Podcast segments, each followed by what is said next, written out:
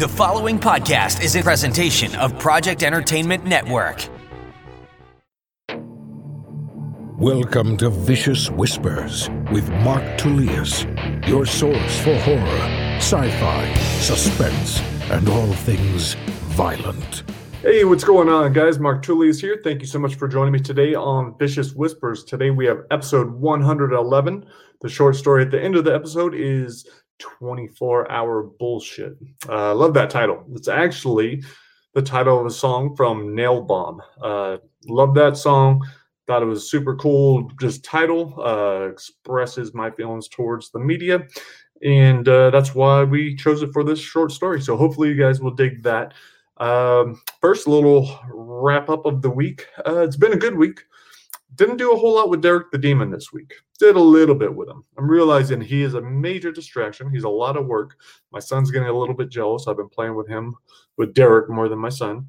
Uh, still fitting in some Fortnite and swimming and doing all that fun stuff, but he is getting a little bit jealous. So I'm going to back off Derek a little bit, uh, mainly until my buddy Jay finishes his puppet, which is going to be the co host of the new podcast we'll have with Derek and his uh, Jay's puppet. Uh, not sure who he's going to be. And then we're going to have a bunch of other puppets in there too. It's going to be like a fucked up Muppets. Uh, maybe not too adult, but they're going to be smoking a lot of weed. In fact, uh, Jay's part Jay's puppet is going to actually be shaped like a cannabis bud. So, um, yeah, should should be interesting if nothing else. So I have been enjoying doing that stuff, uh, but yeah, it is a lot of work. It's taking me away from my writing. And so that's what I worked on this week. This week I worked on Tales of the Blessed and Broken. I am loving the new developments on it. Um, it's way more brutal than I thought it was going to be. Uh, I was kind of afraid of this book because I was like, eh, the guy's a teacher. He doesn't do a whole lot. Um, it's not that exciting. I I wrote most of this, like I, it's halfway done, but I wrote all that like 10 years ago before I even came up with the idea for Ain't No Messiah. Uh, came up with Ain't No Messiah, moved that book first. And now I'm going back through. I'm like, okay, this story takes place three years after Ain't No Messiah ends. A lot of crazy shit has happened since then. How would that affect the world? Um, in Ain't No Messiah, I believe like a third of the country was killed off, maybe even more from the vaccine. So, what would that do? Uh, they've had three years of winter. You know, what would that do to a country? Uh, they're about to go to war with China. You know, what would how would that affect people? Uh, how would that affect schools? How would that affect students? Uh, so it's definitely making it much more brutal. And another thing that was cool is I realized this week one of the things this guy does every morning is he goes into his garage and he goes into his dad's car. His dad left uh, 25 years before. He abandoned the family. Uh, so this guy Jaime has a lot of issues with that. But every morning he goes into the car, he puts on one song while he sits in and warms up the car and I was like, okay, well, what does he listen to? You know, I, I wasn't to make him listen to heavy metal because I was like, man, that happens with all my characters. I want to make this guy a little bit different. But I was like, okay, he's angry. He's got all the dad issues from, you know, 25 years before. Uh, he saw one of his best friends get killed, He's kind of responsible for it. There's been a lot of bad shit happening. The world's going to hell. Um, you know, so I was like, he's angry, He said, What would he listen to? And I think he would listen to metal. So I have him listening to Amon Amarth because he is so much into Norse mythology. There's tons of Norse mythology in this whole series, but especially this book. And so that is what he's listening to. That is making the whole thing a little bit more brutal, uh, a little bit more bloody. Uh, and those are all great things. So I don't mind that at all. Um, yeah, so a lot of cool developments this week. Really happy with those. And uh, yeah, that's all I've really been working on. Signed a contract with Phil Moreno. Um, well, he hasn't signed it yet, but he's going to. Uh, that should be a really cool try not to die. It's gonna. I'm guessing that one would be a year or two to even finish up. Uh, we're but we are going to schedule weekly meetings to make sure we get it done. And weekly meetings that's something I need to start doing with my other co-authors to really get this going. Um, I would like to have a couple more try not to dies come out or be ready to be at least an advanced copy ready uh, by Oktoberfest, not Oktoberfest, by October when I go to Germany for the Frankfurt Book Fair. Um, regarding that, I did just get the German version of Beyond Brightside and Before Brightside um, back from the translator. What I'm doing is uh, my friend uh, Moraika, who was on here, uh, she has the podcast Child of the Library. I sent it to her and I asked her if she could just read the first chapter to see how the translation was. The same person that translated Brightside was supposed to translate this one. I'm not sure whether or not they actually did because I'm going through a company. Um, and because my German sucks so much, I can't tell whether or not it's a good translation. So I sent it to her. Hopefully, I'll hear back this weekend. Uh, but I just thought that was super cool of her to read that for me and to give her opinion on it. Um, and then as soon as that is done, I will give the translator um, the TBI book. I just need the last two chapters, final the final edit on those, and then I could turn that over so we can get that translated as well. Uh, have the someone working on new covers. I need to do the German titles for um, Beyond Brightside and Before Brightside, and uh, so that had to have to do some work with my graphic designer on that, changing the titles, the names of the book. Uh, so that is happening, and we're also doing a new cover for Before Brightside. I never really gave a shit about that book because small, but because I'm going to include it in the Brightside box set, uh, I wanted to kind of match the other covers. So if you haven't read that, it's a cool little short story. It's a little bit dirty and depressing. It's uh, the main character Joe's. Uh, it's when he loses his virginity. So just a short story. I think like eight thousand words, kind of quick. But if you want to hear what it's like to be a telepath having sex with a crack whore to lose your virginity, you should check that one out. Um, what else? What else? What else? Uh, today is the last day of school for my kids, and that's pretty exciting. But in three weeks, we will be going to Rhode Island. We'll be out there for about a month. Right now, I'm not sure whether or not I'm going to be bringing Derek. I kind of want to, uh, but I might just leave him with my buddy Jeff if he wants to do that way he can do some skits. He could just do the puppeteer work. I can send him over the vocals and we could go from there. But we probably won't even launch that podcast with the two puppets until uh, i get back. So i'm guessing probably august for that second podcast to start and again you know it's just one more thing on my plate but it should be a good thing uh, the other thing that was pretty cool this week that happened, I got invited to be on a podcast called the Rockdown Podcast. I think that'll be in about two weeks. Looking forward to that. Really look forward to any time I can talk about heavy metal music, what it's done for me, what it's done for my writing, also to break that stereotype of metalheads being idiots, you know, metalheads being, you know, uh, I don't know, degenerates or whatever else. Yeah, sure, I'm a little bit of a degenerate, but I also do a lot of good shit. Um, so always anxious to talk about that kind of stuff. And uh, this week I had an opportunity to be on Oops Caught Me Smoking podcast. I think that drops today on audio, uh, probably on Sunday for the video. So that was cool. It was a nice chance of talking about cannabis, what my concerns are, why I use it, uh, how my usage has been lowered from doing different things for my brain. And you know, again, I don't want to glorify cannabis. There definitely are some um, risk involved with it, side effects. But if you're comparing it to you know painkillers or alcohol or whatever else, I would argue that cannabis is a much better. Uh, well, maybe not for everyone, but for me, it's definitely a better option. Um, yeah, that's pretty much it. Oh, and also excited. Got in two days of jiu-jitsu practice this week. My neck is still doing great. My do, new doctor, he's a NUCCA specialist, uh, National Upper Cervical Chiropractic Association. I was seeing Dr. Radwanski at Vital Head and Spine. My whole family has been going to her, but she just she just moved, so we had to go to uh, started seeing a new doctor. And there aren't very many of these uh, chiropractors around but uh, his name is Dr. Kreit. He did an awesome job adjusting myself, my family, uh, my adjustments holding after two days of jiu-jitsu. So I'm excited about that because oftentimes I would uh, get adjusted, then I would try to train, and then it would go back out. It's like, oh man, I'm never going to be able to train again. But because I've been smart with the jiu-jitsu, we're just doing privates. Um, I'm working with two guys that are very good and they're being very cautious with my neck uh, and helping me be cautious, helping me not do stupid shit. So we'll see how that goes. Hopefully, in Rhode Island, I will be in good enough shape to uh, train with some of my buddies. Um, and there should be a lot of really cool podcasts coming out of that. Uh, I want to talk to some of my friends that are fighting in the UFC and Bellator. and uh, a couple of my jiu-jitsu buddies out there. So I think that should be super cool. So a lot of cool shit to look forward to. In the meantime, you guys could enjoy this short story. So here it is. This is narrated by my buddy David Thompson from 25 Perfect Days plus five more. This is 24 hour bullshit. All right, guys. Hope you have an incredible day. I will talk to you later. Peace.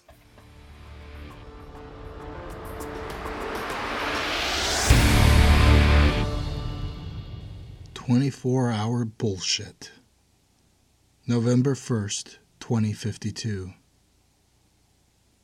Kent Hollister took his place behind the news desk and looked over the revised script. He'd only seen the originals for a few seconds, but he recalled every pre redacted word, one of the perks of being unlocked. Three months ago, when Kent and his son Caden got the implants to become connected, they elected for the surgery to free up an extra 20% of their brains. They thought it'd make life easier, but they were wrong. The revised report said enemy combatants stockpiling chemical weapons were terminated. No longer any mention of the children murdered for hoarding unauthorized food supplies. The floating auto stylist tried to powder Kent's forehead, but he swiped it away. The whirring mechanical bot wobbled and nearly collided with his co anchor's auto stylist. But Candace Northridge didn't flinch. Her baby blue eyes opened wide as the little mechanical arm applied mascara. Okay, let me see, she said. The auto stylist rose up toward the lights so Candace could see her bright, sparkling face on the transparency. Her lips stretched into that trademark smile, a cheetah ready to pounce and devour. Kent kept reading, shook his head with disgust. Have you seen Bernie? Candace kept her smile, talked through her teeth. Uh-uh. A young guy in a silver suit came out of the control booth. The suit hung off him like he'd borrowed it from an older brother. The facial recognition software gave Kent four lines of info on the new program director. His name was Egan Tolbert, a disciple in the way, even though he was only 22 years old. Where the hell's Bernie? Kent asked. Gone. What do you mean, gone? He was just here. Egan shrugged. Everyone's replaceable, right?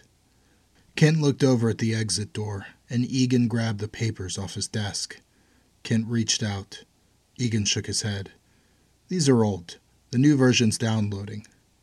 That meant having to get it through the Connect, something he hadn't done in a long time. He only trusted his memory. I need to see the pages. Egan's eyes went cold. Too fucking bad. We're rolling in one minute. Egan turned to Candace, his eyes soft and flirty. Have a great show. Candace powered down her stylist. Count on it. Egan headed for the booth, and Kent swiped one of Candace's hairs off the desk. No one spoke to Kent like that, at least not until the Way started showing up at the station. They'd purchased the network six months before. The news division was told the Way preferred a hands off managerial approach, but that proved to be just as manufactured as their recent news reports. Still, Kent believed he had a duty, and his voice still mattered. Seven nights a week, he entered every suite inside the blocks and over half of the private residences across the country. If he stopped reporting the news, any hope for the truth would die. The line producer's voice came across the intercom and told everyone they had 30 seconds. Candace gently squeezed Kent's thigh. He kept his eyes on the camera, but shifted in his chair. She loved to pull this shit just before air. He'd warned her to stop, but she liked watching him squirm. Becky had already threatened to leave him. One more slip up would send her out the door, and he'd lose Caden forever. Kent closed his eyes to intensify the connection and cut distractions. He used the focusing techniques Caden had taught him and located the reports, committed them to memory. Egan's voice replaced the line producer's and started the countdown. Kent's eyes snapped open and he gave his practice nod. Candace moved just enough to make her breasts sway. Together, they greeted America. The top story had been swapped out for a report on tainted drugs coming in from Mexico. An unidentified study linked the side effects to increased outbreaks and the rise in mental illness. Kent's minds flashed back to the last dozen unidentified studies he'd mentioned in the past few months, each one claiming to explain the disease. He wondered how many people at home remembered what he told them just last week. Candace pointed at the camera and said, So just remember, get caught with any drug and you'll be sent straight to prison.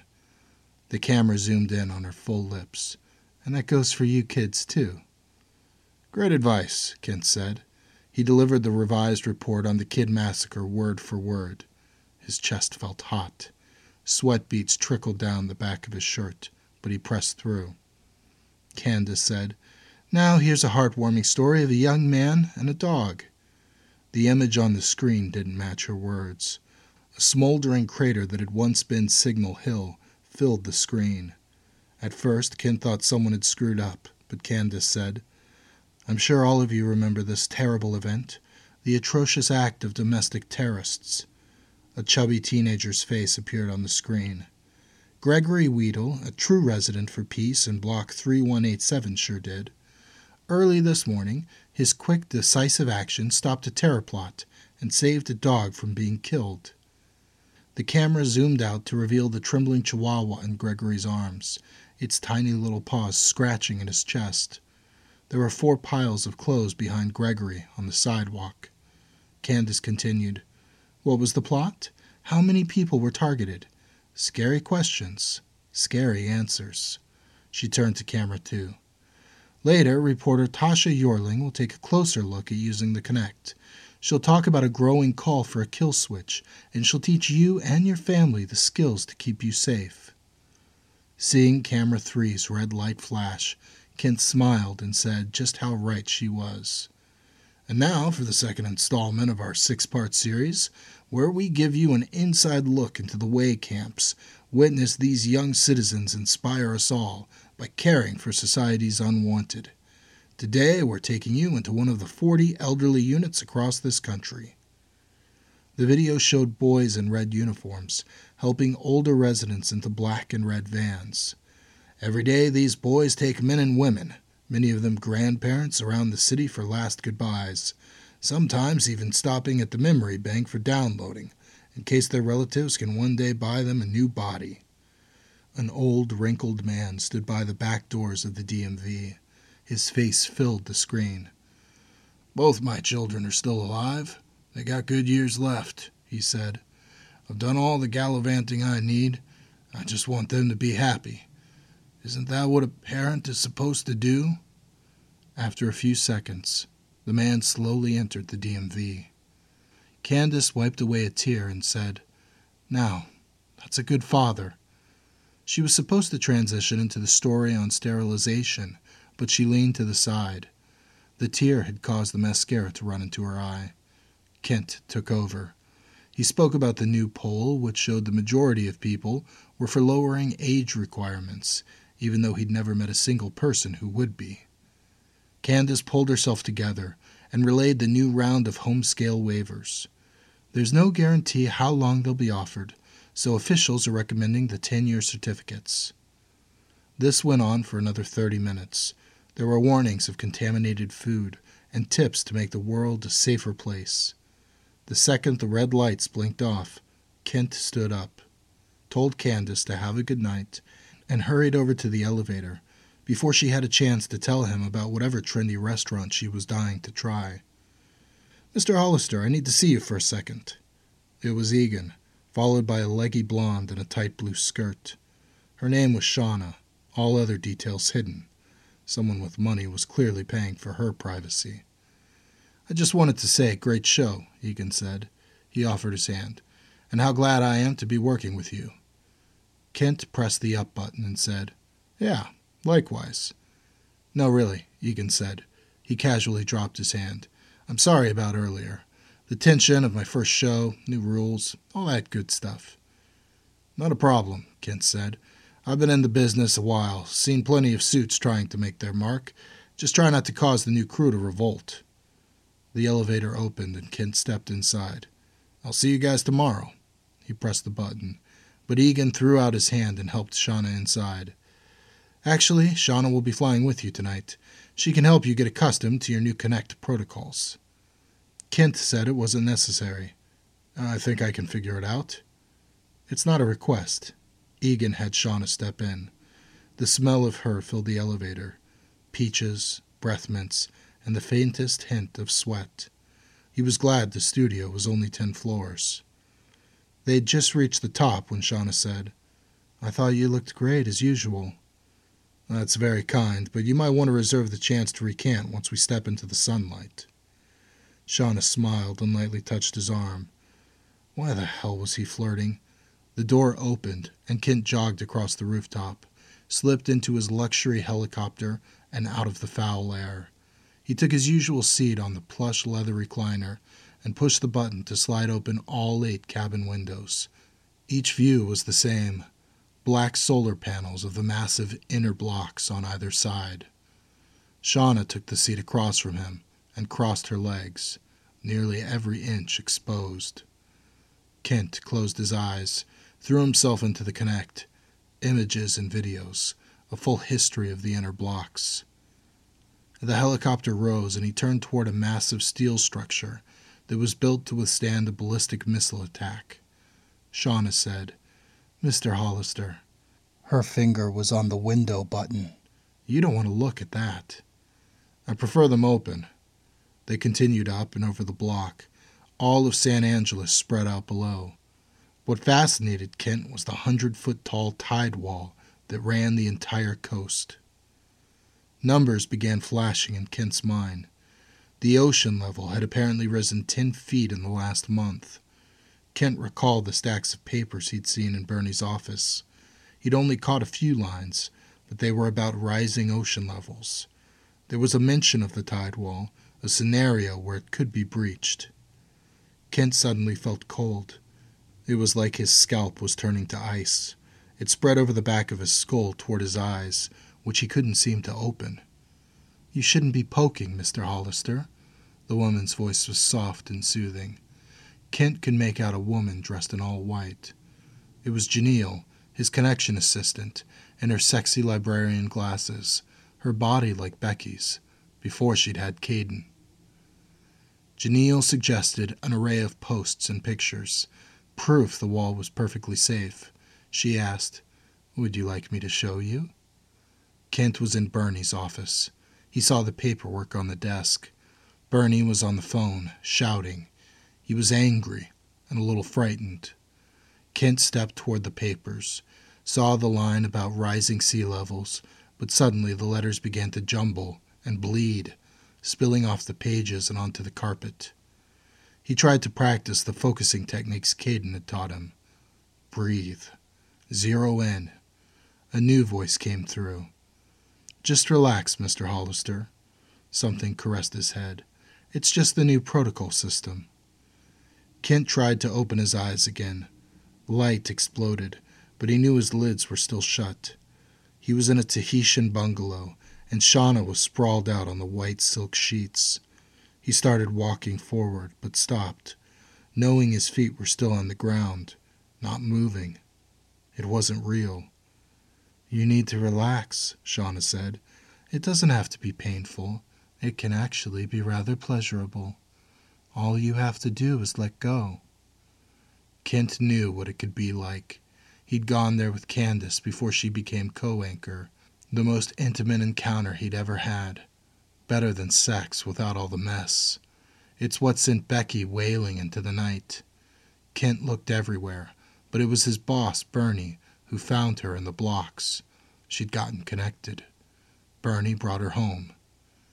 It's okay to want this, Shauna said. She ran her hand over the sheets, beckoning him to sit.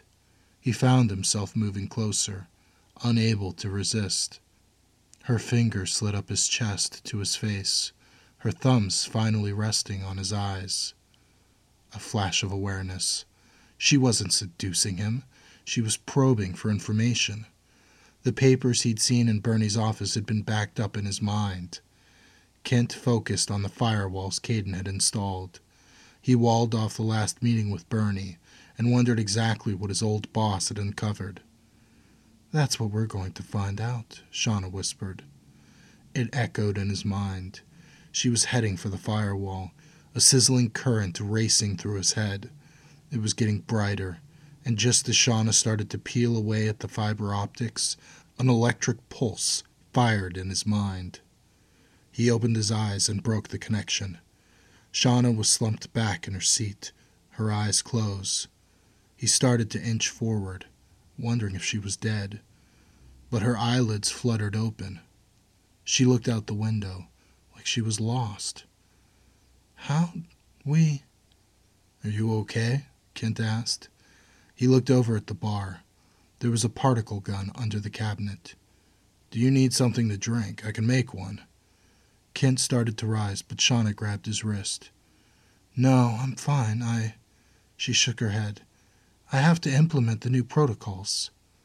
The last ten minutes or so had been wiped from her banks. You already did, Kent said. Are you sure you're all right? Yeah, I'm sorry. She pulled out a scanner. It showed the protocols had been successfully uploaded.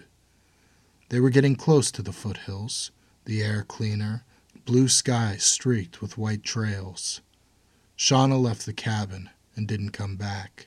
Kent got off the helicopter the second it landed and hurried to the pickup parking. The network paid for the hover car and driver. Domenico rarely spoke and had his info sealed, the gun at his side meaning either off duty controller or the way. Kent switched on his internal music, made sure it was loud enough to drown out any rogue thoughts. It took five minutes to enter the gated community, another two to reach the summit of the hills, where Kent's house was the envy of every neighbor. The front door was unlocked, which meant Caden was home. Kent shut the door harder than he needed to, then set the alarm. Caden was in the kitchen, getting a drink. Kent threw his wallet on the kitchen counter and saw Becky on the couch. Caden disappeared down the hallway.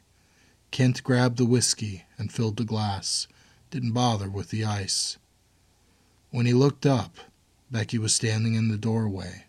Her eyes were puffy and wet. Kent asked what was wrong, but she just stared right through him. He called her name and snapped his fingers. God damn it, turn that off! Becky finally disconnected and blinked away the tears. Bernie's dead.